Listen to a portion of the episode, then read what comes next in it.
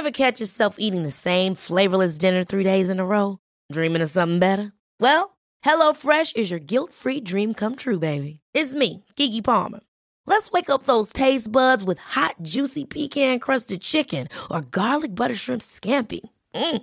Hello Fresh. Stop dreaming of all the delicious possibilities and dig in at HelloFresh.com. Let's get this dinner party started.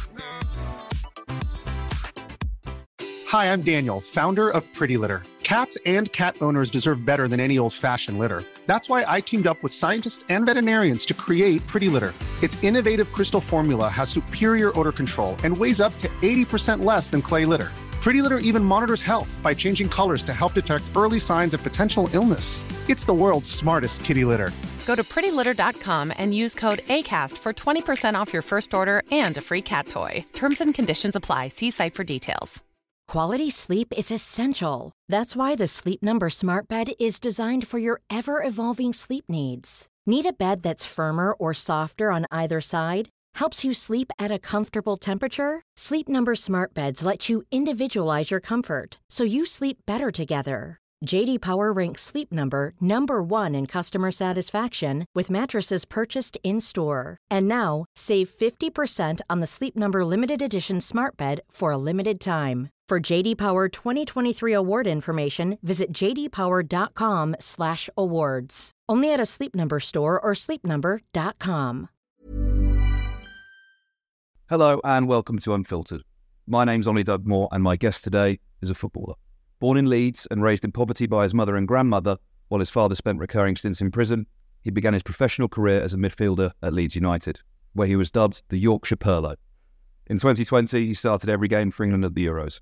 A big money move to Manchester City followed, but injury has meant nearly no match time. Gareth Southgate says he is a super player, but inevitably it's not a situation that continue forever.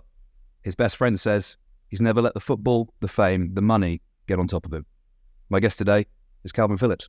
How are you, mate? Yeah, I'm very good, thank you. Good. Glad to have you with us.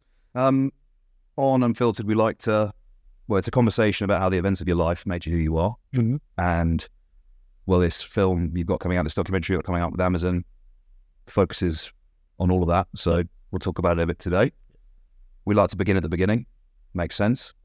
You grew up in Leeds in the 90s and early noughties. Yeah. Can you describe what Leeds was like to grow up in as a city? Um, to be honest, I had a really good childhood from from my point of view. My childhood was the best because you know my mum made it the best, and I had all my friends around me, all brothers and sisters around me, and stuff like that. So I had a really good childhood there. As I got older, I knew that um, you know, the difficulties that my mum had when you know we was younger, being a single mum and working two jobs, and um, me having to always go to my grandma's and um, grandma having to look after as well. My mum was working. Um, kind of realised that as I got older, and um, yeah, I think me playing football kind of just gave me that fire and ability to try and make my mum a lot, um, a lot more proud, um, and kind of just give her a little bit back from what she gave me, and um, you know, tell her how proud I am about.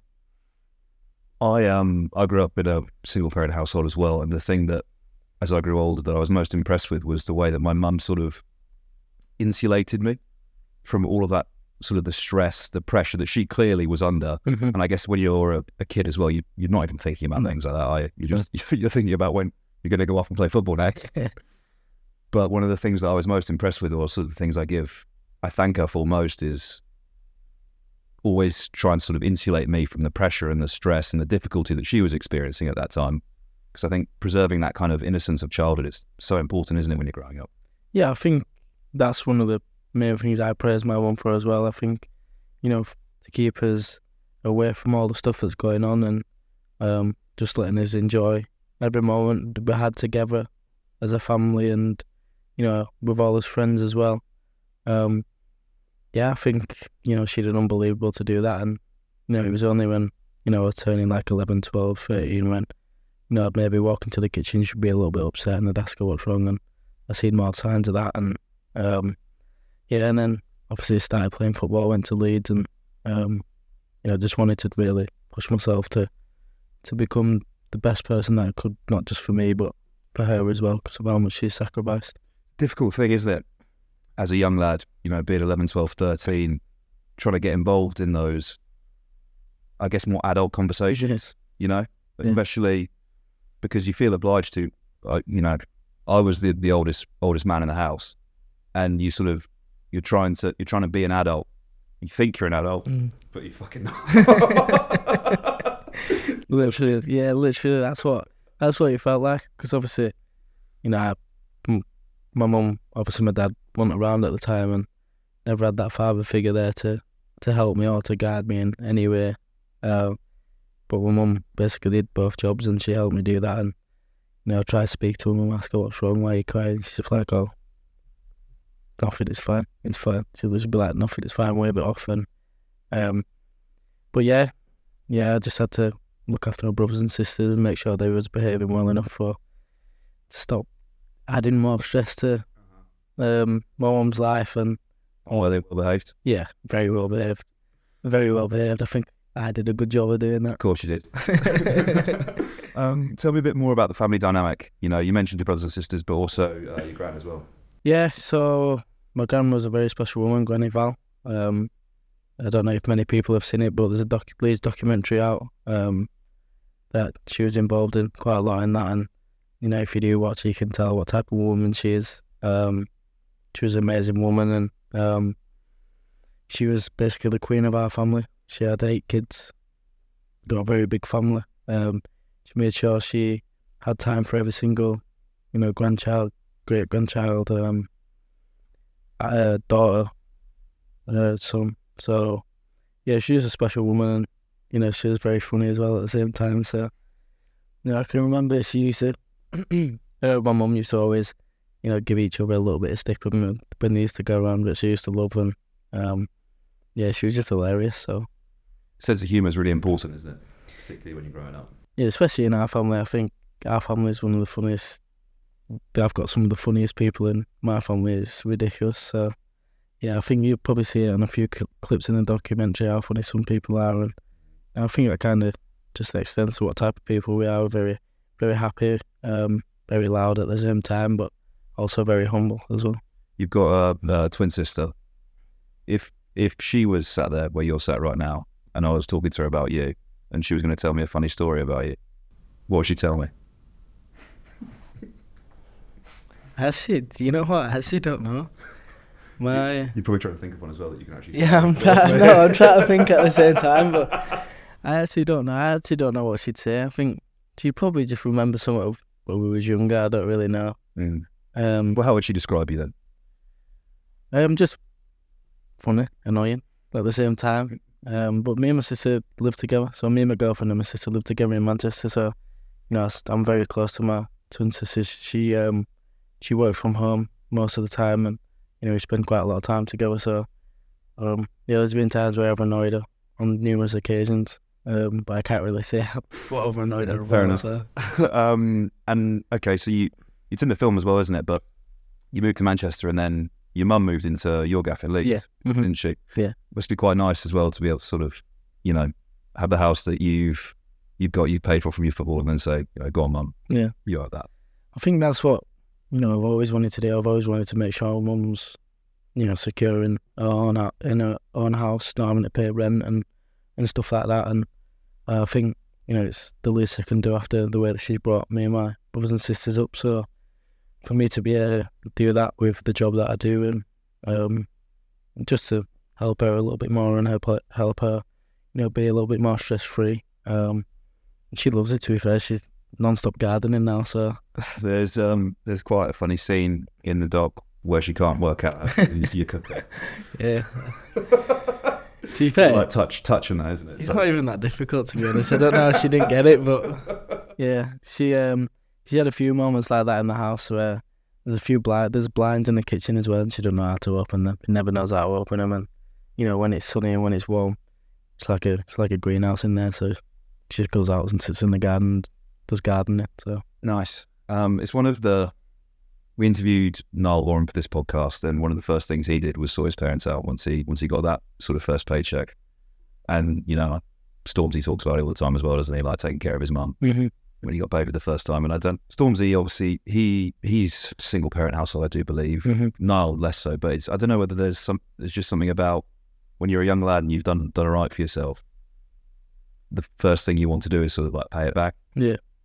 I think I've met Stormzy as well. I met him in a concert in Leeds and he seems like a proper good guy. But I just feel like that's what type of people we are. Like when we've grown up, you know, not realising how hard, you know, mothers and stuff have had to work. And, you know, whenever you get the chance to repay them, that's what you do. And, you know, to be fair, I've had a couple of houses in Leeds and, you know, when I moved out of my old house that I went back to in the documentary, um, I moved out for like two years and then bought the house that my mum's in now. And literally, it's like a domino effect. So every house that I move out to, every house that I say that I'm getting, my mum's like, She's looking it up Come on, on. like right move. "Give me the keys, give me the keys." Um, but to be fair, I don't blame her because she deserves it. So yeah, too right. Yeah. Too right. She does. Um, Mhm. your other parent mentioned your intro Mhm. in the intro. Your dad, Mhm. um, who was in and out of prison a lot Yeah. in your childhood. What effect did that have on your relationship with him when you were younger? Um, I don't think it had.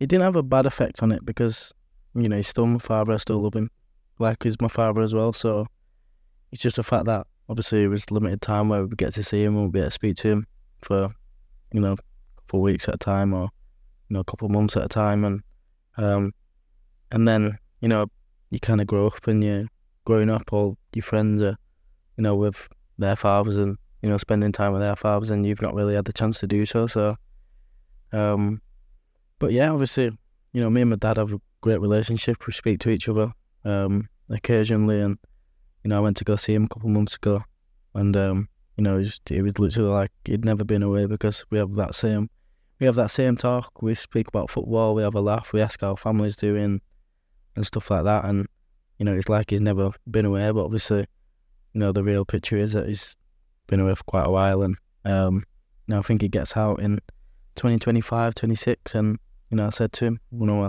first conversations when I went to go see him I said I want to help you when you get out um to be more secure and um to not go back into prison. And the one thing he said to me which you could have asked for anything he says literally all I want now he says to just travel the world and watch you play football. He said that's literally all I want. I don't want anything else. Just give me that and I'm happy. So so yeah. That's giving me goosebumps. yeah. You saying that then? yeah.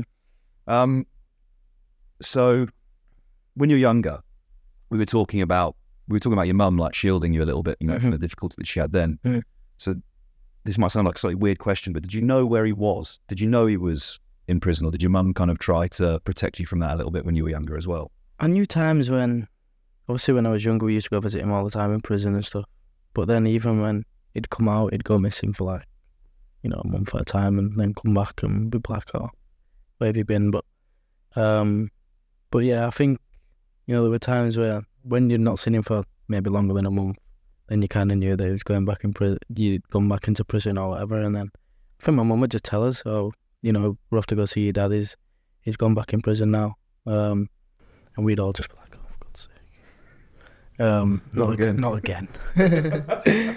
but but yeah, but yeah, that's to be honest. You know, this documentary is about me trying to inspire the younger generation, but like it's also, you know, I know that my dad had a very difficult childhood when he grew up, and um, you know, his decisions that he's made is from not having a great childhood, and you know, he went into care and stuff like that. So it's not been easy for him either. So um, you know, just just yeah, my dad's a, my dad's a good guy in his own way, and um, yeah, I can't wait for him to get out. So I think it's important though to to show that side of things because you know it's very it'd be very easy to just like you know not talk about it or Mhm. you know pretend it didn't happen and actually it's quite powerful to show people that you know life is messy life is difficult Yeah. it's never as simple as you know oh yeah I just started playing football and made it all the way to the top yeah, you know it's ne- ob- obviously it's never like that Yeah. but you, you know what I'm saying it's Yeah. like it's actually I think you know there'll be people who perhaps themselves are in a pretty difficult situation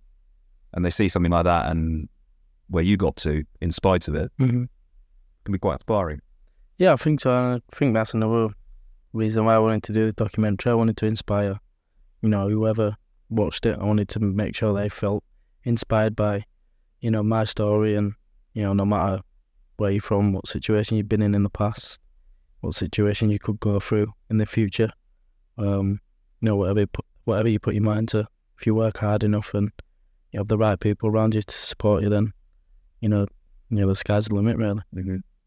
I, I want to pick up as well on something you, mentioned a little bit earlier. You said um, that you didn't really have a father figure there at Mhm. the time because he was away. Did how did how did that experience sort of impact your how you perceive like being a man? You know, if if you don't have you know dad there all the time to look up to and Mhm. sort of be like a guiding light, how did that experience change being sort of a positive male role model and and that sort of thing for you?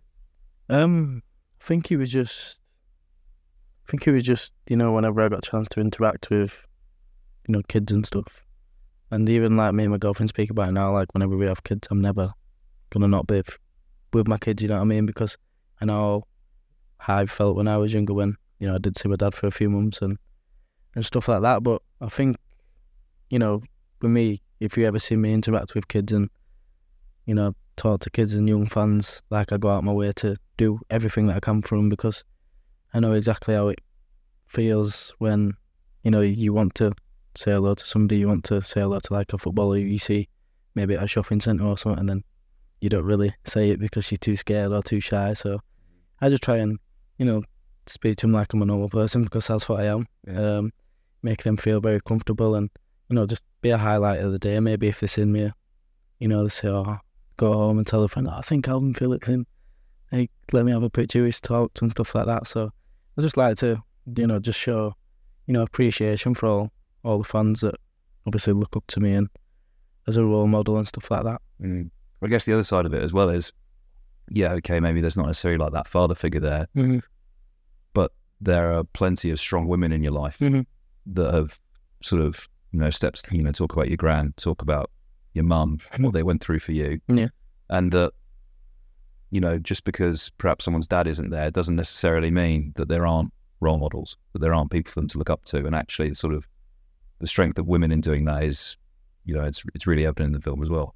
Yeah, I think, you know, like you see in the documentary, my, the women are so important in my life. Um, and they've done an amazing job at being both, you know, mother and father figures. And, um, but for me as well, um, you know, the father figures that I've had, not father figures, but, you know, somebody who, are, you know, not, it's been my head coaches who, you know, I've been playing football under and stuff like that.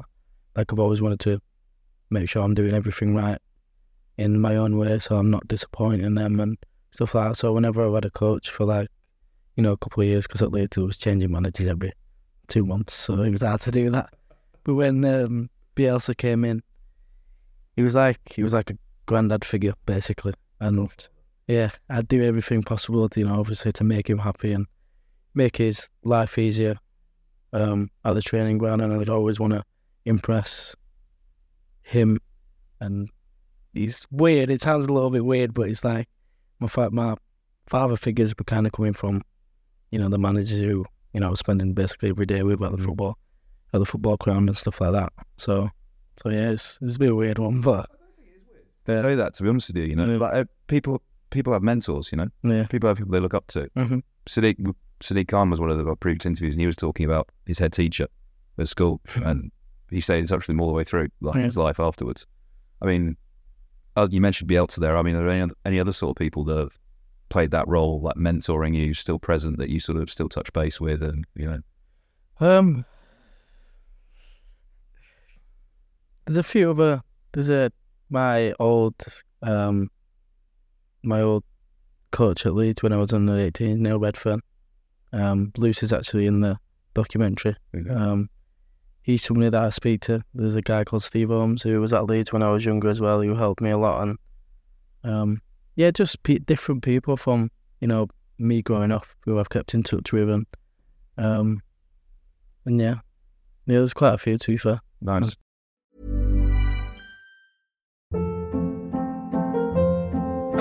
Hold up. What was that? Boring. No flavor. That was as bad as those leftovers you ate all week. Keke Palmer here, and it's time to say hello to something fresh and guilt-free. Hello Fresh. Jazz up dinner with pecan-crusted chicken or garlic butter shrimp scampi. Now that's music to my mouth. Hello Fresh. Let's get this dinner party started. Discover all the delicious possibilities at hellofresh.com. Hi, I'm Daniel, founder of Pretty Litter. Did you know cats tend to hide symptoms of sickness and pain? I learned this the hard way after losing my cat, Gingy. So I created Pretty Litter, a health monitoring litter that helps detect early signs of illness by changing colors, saving you money and potentially your cat's life. Pretty Litter is veterinarian developed, and it's the easiest way to keep tabs on your fur baby's health right at home. Go to prettylitter.com and use code ACAST for 20% off your first order and a free cat toy. Terms and conditions apply. See site for details. Let's talk a little bit more about the football side of things then. Mhm.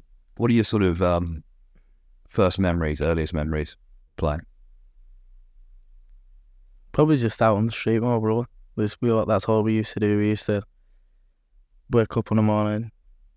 If we didn't have school, we'd wake up in the morning. It's the first thing we'd do. We wouldn't even have breakfast. We'd go outside and play football. And then go in. Probably mum would have to go to the shop. We'd be like, oh, come here and get some, get something to eat. Come back, go outside and play football. And that's literally all it was every single day. And then as we grew older and, you know, we got to roam around Leeds a little bit more. And, you know, my best friend Liam as well. He lived, you know, 10 minutes down the road from me. So we used to meet up all near my house and then we'd walk all the way to Kirkstall, which is like probably about an hour walk. Uh, meet up with my cousins who live, you know, 20 minutes away and we'd all meet at that point and go play football again at goals in Kirkstall. And um, that's literally all we did. We spent hours and hours there and yeah, it's paid off in a way. What um, what position did your brother play? My brother, Yeah, yeah. my brother's a centre back. He was actually, he was uh, probably better than me when he was younger. You I'm not gonna lie, yeah, he was he was really good. He played for played for Wortley Boys as well, and he was the one obviously that won all the trophies. He won, you know, leagues. He won tournaments. He won. You know, he had a really good team, and um, know, I was like a bit jealous because he was winning all these trophies and stuff like that. But then, you know, as I got older, my trophies started going a lot more and, and stuff like that. And to be fair, he um he actually came to Leeds on trial, and then got injured in on trial, so never really went back. But um, yeah, I'd say I'd say he was probably better than me when he was younger. He's going to clip. He's going to take that. Yeah, 100%. He's gonna be all to be over. putting that down the family WhatsApp. um, did you? So it's probably uh, over-egging it a bit much to say that you know your career has been based on a rivalry with your brother to get, get more trophies than he's got in the cabinet. But um, you know those those early games and, and playing with him, playing with Liam, playing with your mates. I mean, you you obviously must have enjoy, enjoyed that process, enjoyed doing that every day, because otherwise you wouldn't be here now, right? I mean, happy memories then doing all that. Yeah, unbelievable. That's why I say that my childhood was so good because that's literally all we did. We had fun all the time, and um, you know, there'd times where we got goals and we'd meet another group of lads who were like maybe 17, 18. I'd be like 14 at the time, and um, like we'd play against them, and you know, they'd give you a little bit, and then as soon as they see me giving it back, they'd be like, "Oh, all right," and he's he's serious about what he does. So, so yeah, that's what I that's what my friends say all the time. Like, I can remember playing, you know, all the lads and and me not being scared to get stuck in.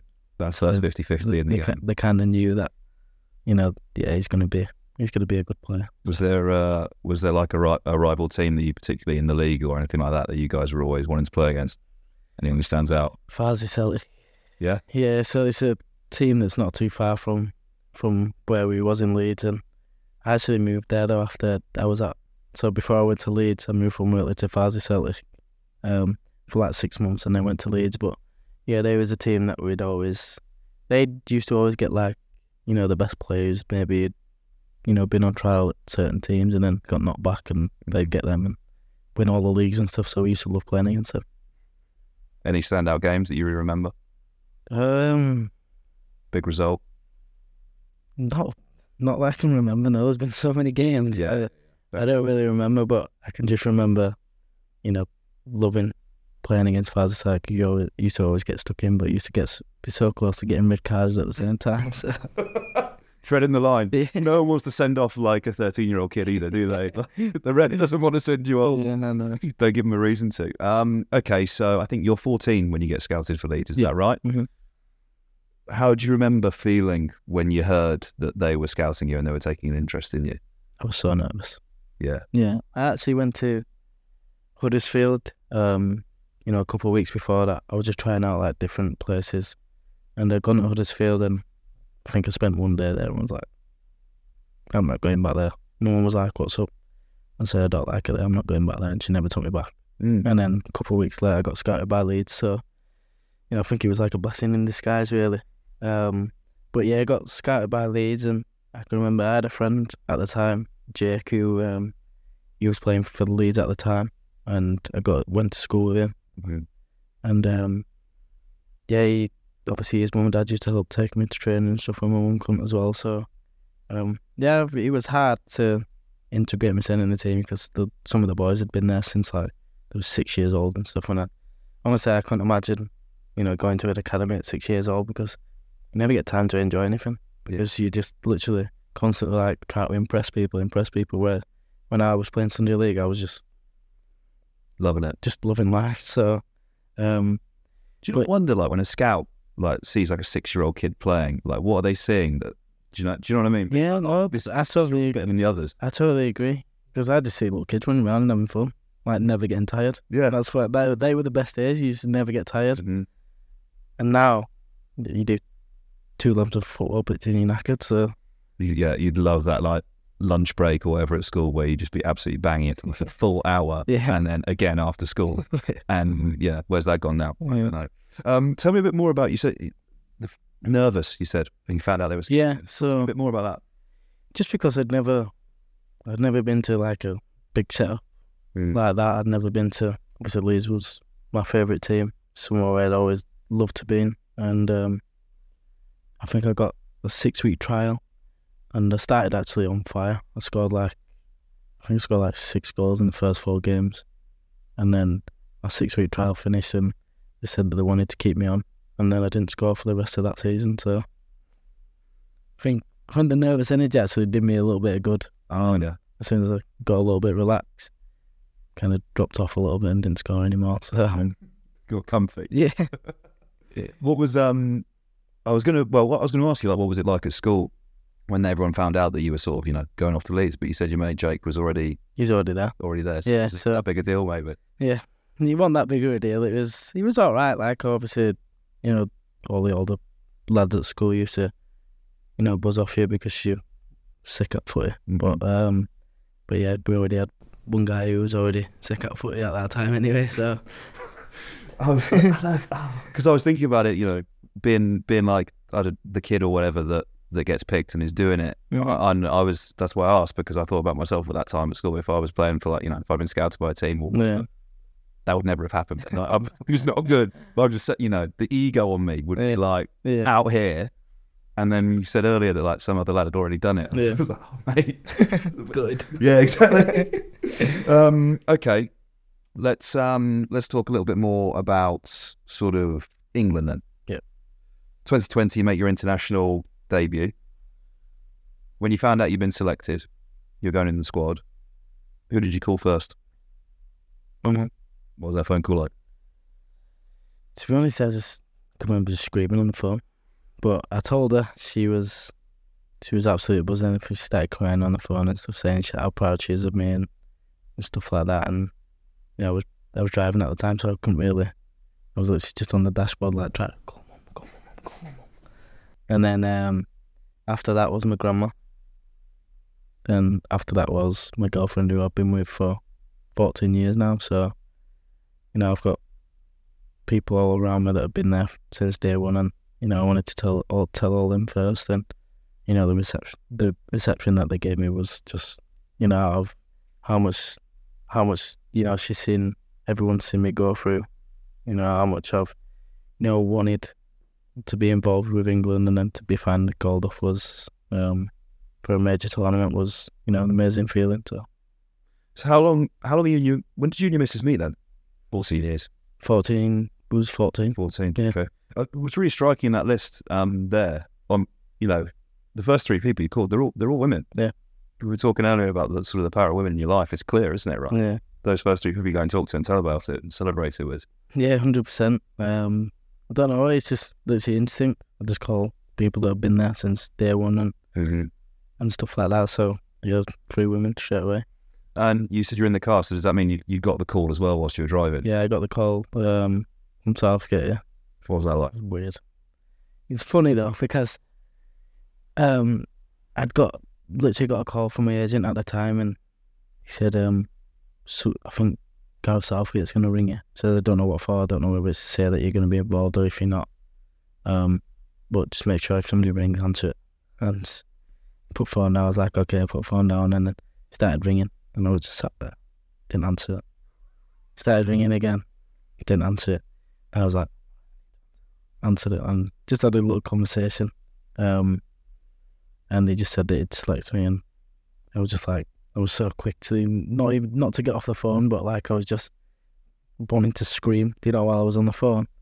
And you know, I just thanked him for trusting me, and you know, selecting me. And then as soon as the phone went down, I was just screaming at the top of my voice. so if somebody had have had you know recording me in that time, they'd have thinking, What the hell is going on there? what is he doing? Is he all right? is he singing or is he? do, do you not? I've always like, where does he get your phone number from? Do you know what I mean? Does like, the FA just have a list of you all, and he just takes it out, and he's like, all right, Kalvin, I'll give him a bell now. Yeah, I think so. I think you know when you first get called up for England, um, you know they give you uh, all the details are given to you know the FA and and stuff like that. So yeah, I think, but it was weird because obviously I had not saved his number, so it came up and I was like, his number, and then, I answered it. Safe. Um, and and does the the kind of the communication about England and you know whether or not you're going to get selected or like feedback like that. How often are you talking to Southgate?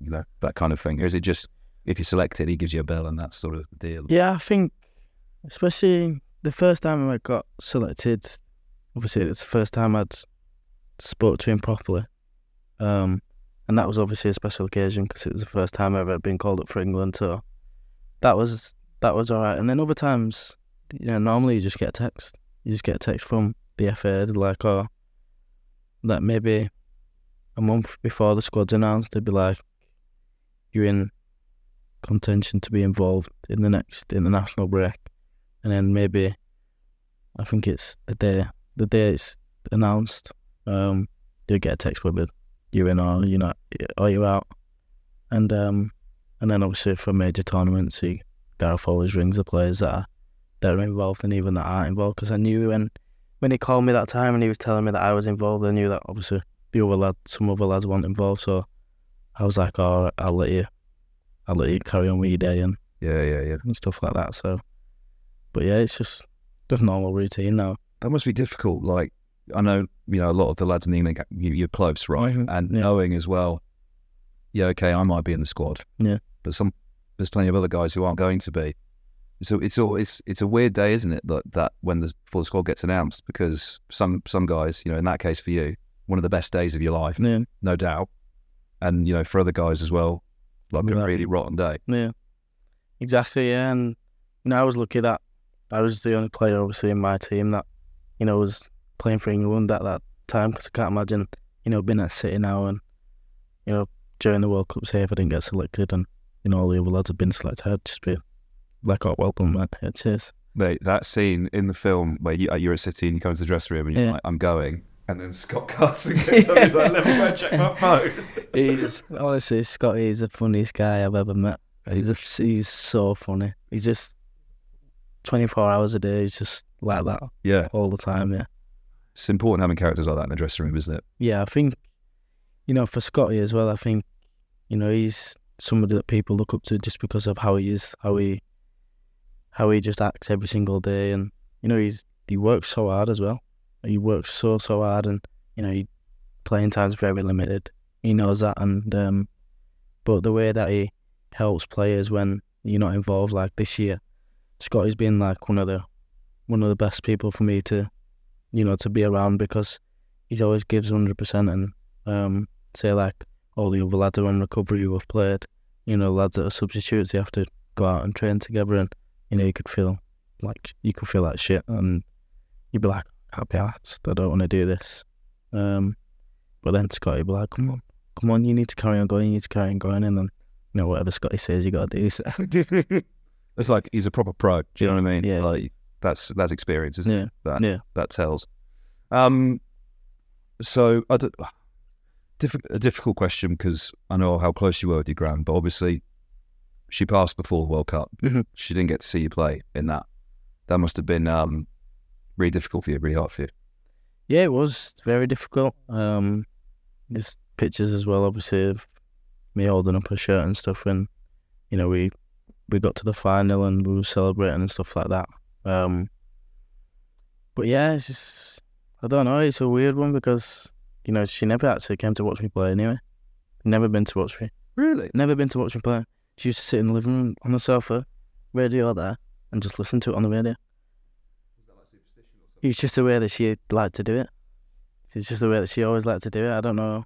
I don't know why she did it because I just feel like she felt a lot more comfortable in her own living room, being able to scream and tell tell somebody to f off if if they were doing a reading on the radio or whatever. And um, she used to like listening to um, Adam Pope as well on the ra- on Yeah. Leeds radio. So she was very fond of Adam Pope. Uh, Adam Pope. So she just listened to him. I don't know. Like I like listening to Five Live as much as the next man. Yeah. But if I had like an unlimited supply of free tickets, Yeah. I would probably be Yeah. taking No, your I just- to be honest with you. It's just a way. Maybe she didn't like me watching me play football. And I don't know. Some people, I know some people's parents do get funny about Yeah. watching it. My mum used to be really bad. She used to be really bad when she used to watch me play football. She used to, like, like she'd get like a, a short spell of like Tourette's, and she'd be like, be like jumping, she'd be swearing, and Yeah. she'd have to tell, oh sorry, I'm so sorry, like the people sat next to her because she'd like moving around and stuff. But um, but yeah, yeah, some people they enjoy it, some people don't. It's the emotion, isn't it? I guess. Yeah. You know, you're obviously so proud as a parent to see Mhm. your kid out there. yeah, I can't imagine like what it what it does to you. You just try and like keep keep your lid on and like do it okay. You know, I won't be able to do it. yeah. I won't. You you don't think you'd go? I'd, I'd be able to go. I'd Would be you want your kids to play? Yeah, I would, I'd love my kids to play. To be fair, um, I want I'd want to go and I'd want to watch them. I'd, but I think if I seen another kid try and clap my kid, I'd be like, like "Where's your dad?" See you in the car.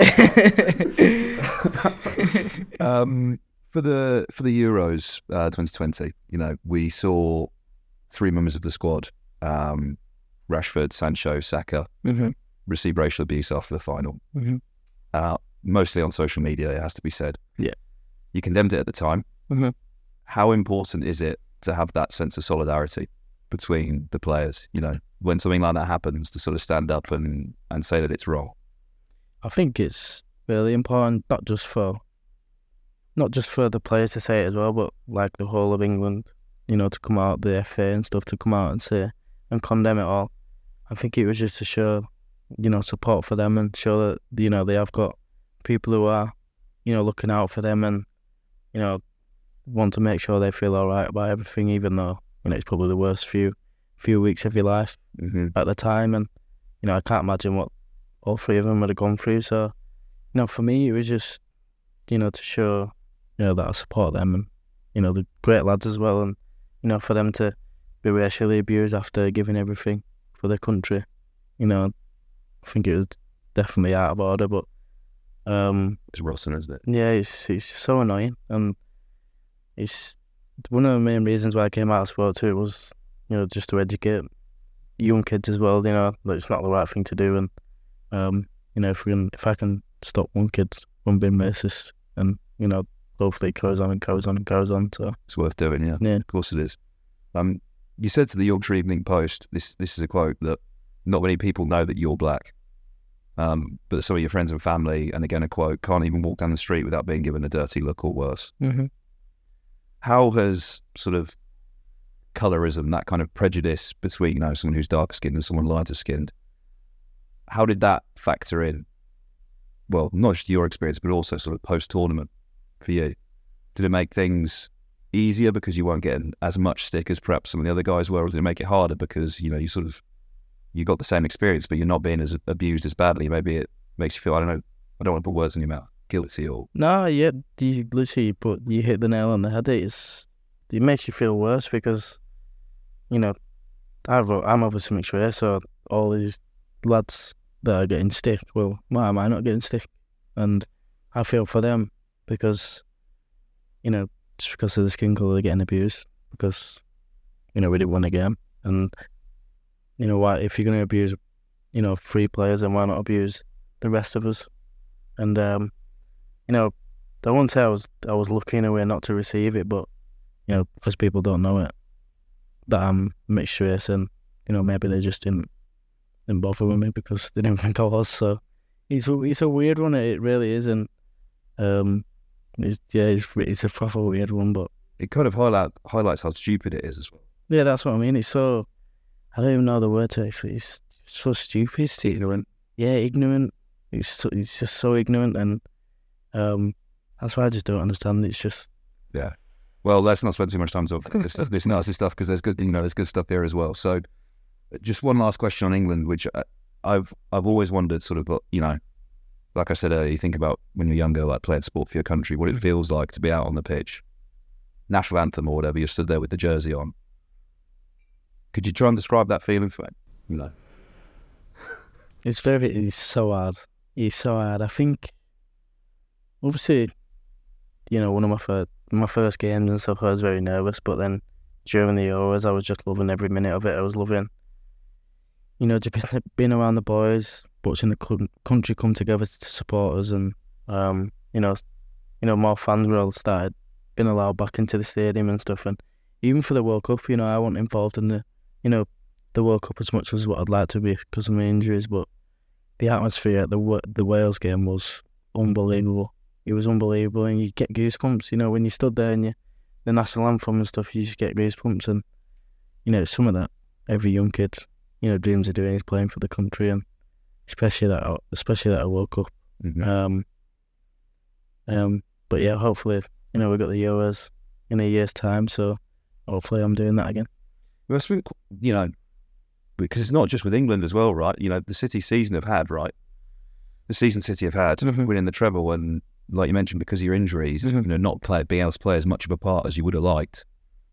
It must be sort of quite surreal sitting there. I don't know whether it's at the parade or mm-hmm. you know even just at the games, watching all this success, this like footballing history happening around you, and not being able to take part in it. Yeah, it's, it's at the start. I'd say at the start of the season, you know, when I was injured and stuff, it didn't really cross my mind. And then, you know, when I was going back to fitness and you know, I still wasn't playing, then it kind of went through a patch where I was like really struggling, and I was like, you know, wanting a great mood, and you know, maybe I'd go out to train and not do my best because I was pissed off at something.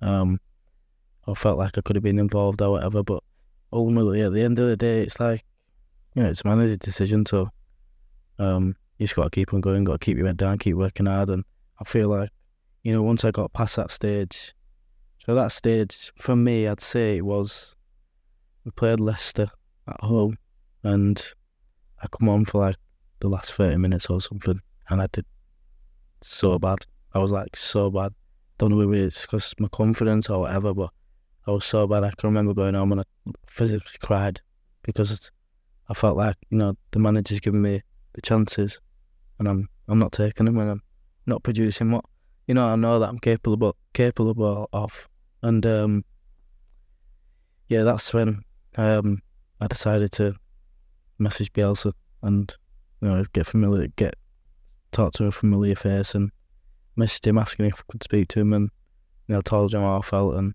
he just said it's literally all down to confidence. It's all down to the way that you are, and um, there's no doubt you've got the ability. You just need to be confident in yourself, and you know, if you're gonna do that, if you're gonna if you're gonna stay at Manchester City, then you got to show that you're confident in yourself.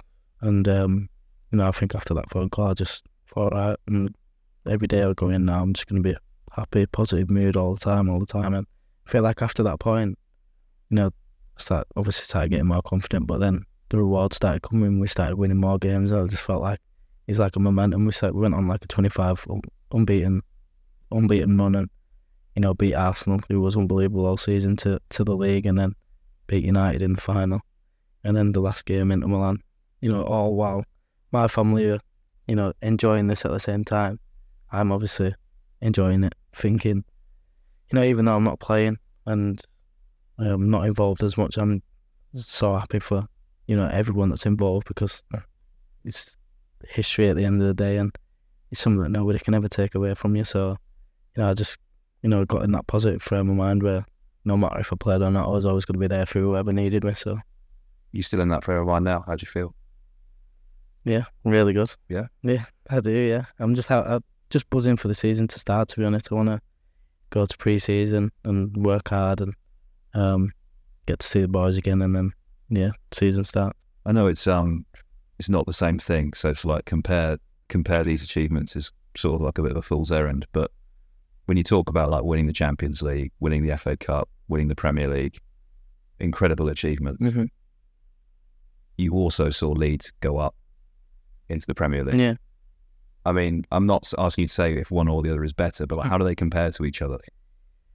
I think, I think for me, just because you know I'm a Leeds boy, and you know I played for Leeds for so many years, and all my really close friends was at Leeds. I've been there for years. I've made so many friends, and um, when we got promoted, that was an unbelievable feeling. It was like just a feeling you can't explain because you know we had an amazing season that year, and you know it was hit with COVID, and then everything was just going on, and it was just weird.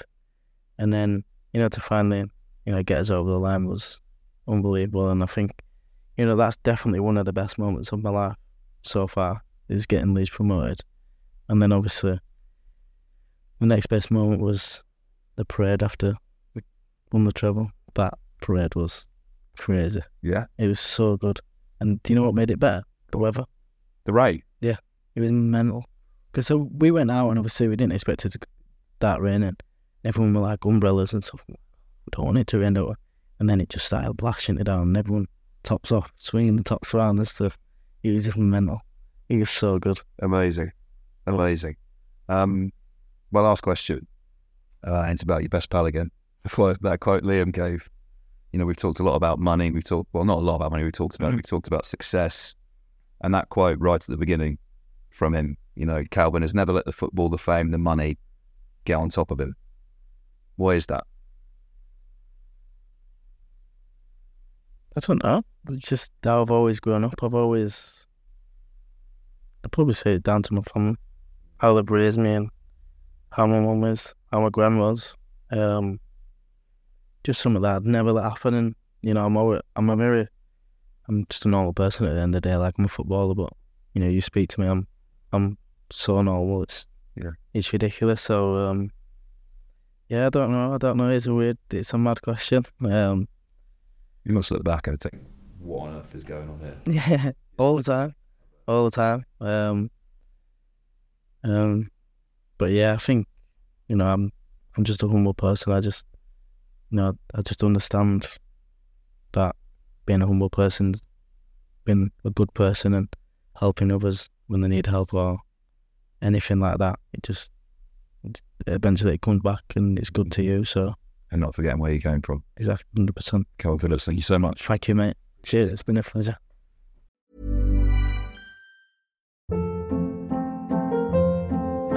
Hold up. What was that? Boring. No flavor. That was as bad as those leftovers you ate all week. Keke Palmer here, and it's time to say hello to something fresh and guilt-free. Hello Fresh. Jazz up dinner with pecan-crusted chicken or garlic butter shrimp scampi. Now that's music to my mouth. Hello Fresh. Let's get this dinner party started. Discover all the delicious possibilities at hellofresh.com.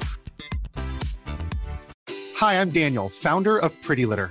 Cats and cat owners deserve better than any old fashioned litter. That's why I teamed up with scientists and veterinarians to create Pretty Litter. Its innovative crystal formula has superior odor control and weighs up to 80% less than clay litter. Pretty Litter even monitors health by changing colors to help detect early signs of potential illness. It's the world's smartest kitty litter. Go to prettylitter.com and use code ACAST for 20% off your first order and a free cat toy. Terms and conditions apply. See site for details. Why don't more infant formula companies use organic, grass fed whole milk instead of skim? Why don't more infant formula companies use the latest breast milk science? Why don't more infant formula companies run their own clinical trials? Why don't more infant formula companies use more of the proteins found in breast milk? Why don't more infant formula companies have their own factories instead of outsourcing their manufacturing? We wondered the same thing. So we made ByHeart, a better formula for formula. Learn more at byheart.com.